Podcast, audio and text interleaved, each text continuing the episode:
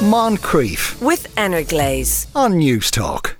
Now, it's been well established that the pig is a highly intelligent animal, but not just that. They can have an artistic side too. For some years, Joanne Lefson's pet pig has been creating and selling works of art. In fact, is the best-selling non-human artist of all time. Her name, of course, is Pigcasso. Joanne, good afternoon.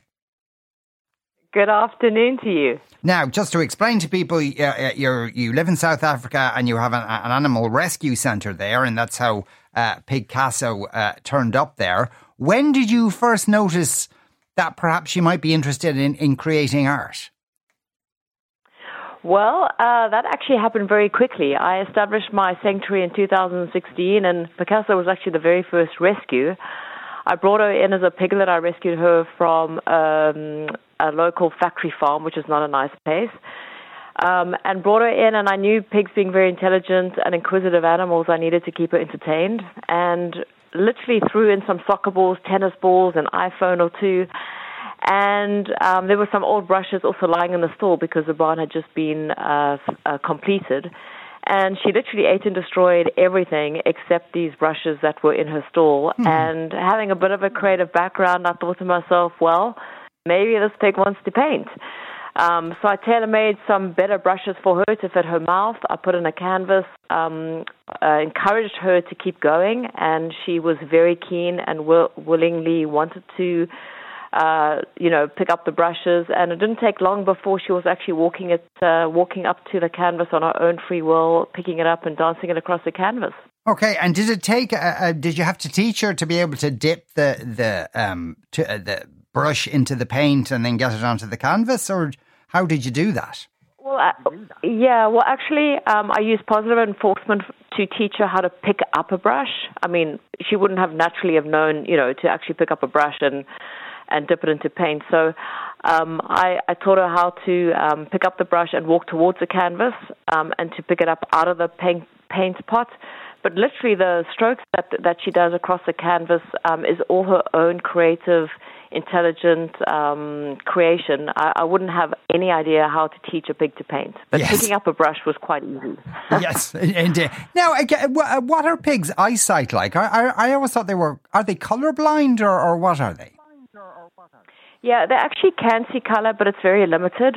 So I would say, you know, my my um, my relationship with Pigcasso is more collaboration. I set everything up for her. I select the colors depending on what I guess my mood. But she's the one that really comes up on her own free will, picks up the brush and um, paints it. And I, I'm able to, uh, when I say quote unquote, interfere a little bit in the process in the sense of I can move the canvas around left to right depending on where I actually want the paint to go on the canvas. But ultimately, she's the one that dictates what she's going to paint. Um, I decide when it's finished based on how much paint she's actually put on the canvas.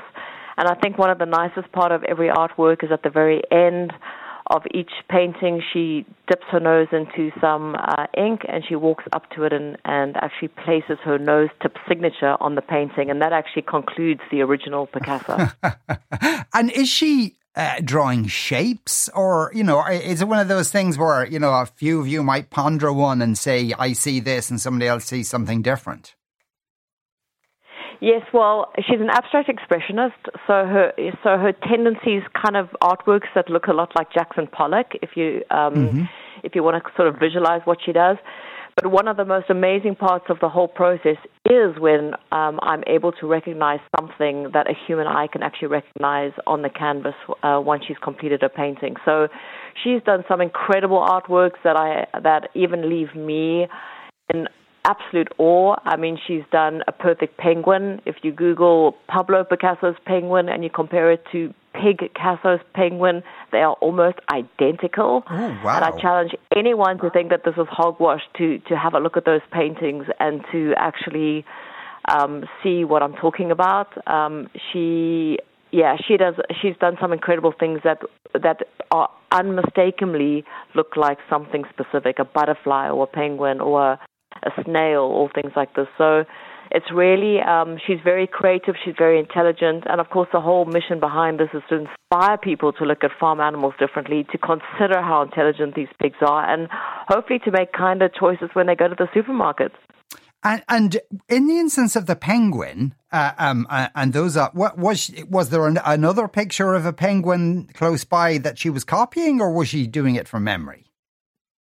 Well, not really. Um, I would say Pigcasso really enjoys enjoys to paint. So she she's painting and I'm watching, and I'm able to stop her if I see her do something that I can quickly notice is going to relate to a human uh, uh, a human eye. So in the case of the penguin, she actually painted it uh, landscape, and when she did this very interesting shape on the far right of the canvas, I immediately uh, made her drop the brush and, and, and back off because I wanted to actually see if this looked like something because it was so original what she was painting on that specific morning.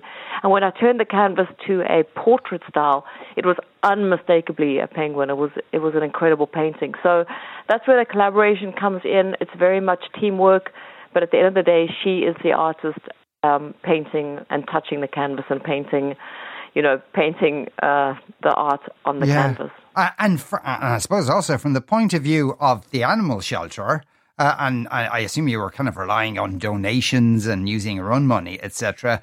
She's given the, the animal shelter a huge degree of stability now by from selling this work. Yeah, it's an incredible way to sustain the, the organization. I think the the kind of people that invest in Pigcasso is ones uh, I would say are three. One is the people that just love the artwork. If you look at the artwork, it's it's it's not just a subjective opinion. I would say that people really find the artwork um, very uh, nice to the eye. The second uh, the second type of people I think are the ones I think it's going to be worth a million dollars one day, which um, I tend to support, hopefully. And the third, the third uh, investors are people that really um, appreciate what we're trying to do. Um, it's a way to sustain the sanctuary, not just while Pigcasso's alive. I mean, one day like we all are going to eventually pass away, and you know the sanctuary's in good uh, in good hands for the indefinite future, which is wonderful. We can rescue more farm animals, and inspire the message. Um, and of course, it's the ultimate rags to riches story. I mean, Pigcasso would have been a bacon sandwich at six months of age.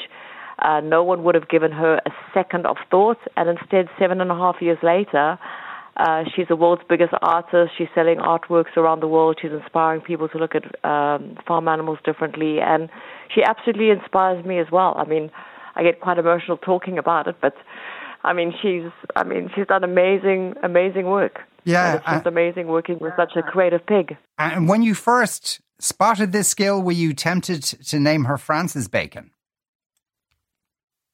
Um, no.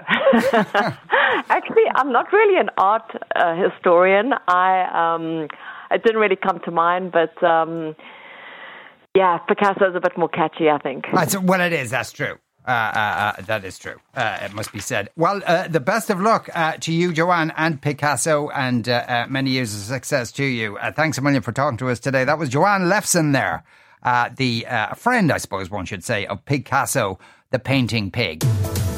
Moncrieff, weekdays at 2 p.m. With Glaze on Newstalk.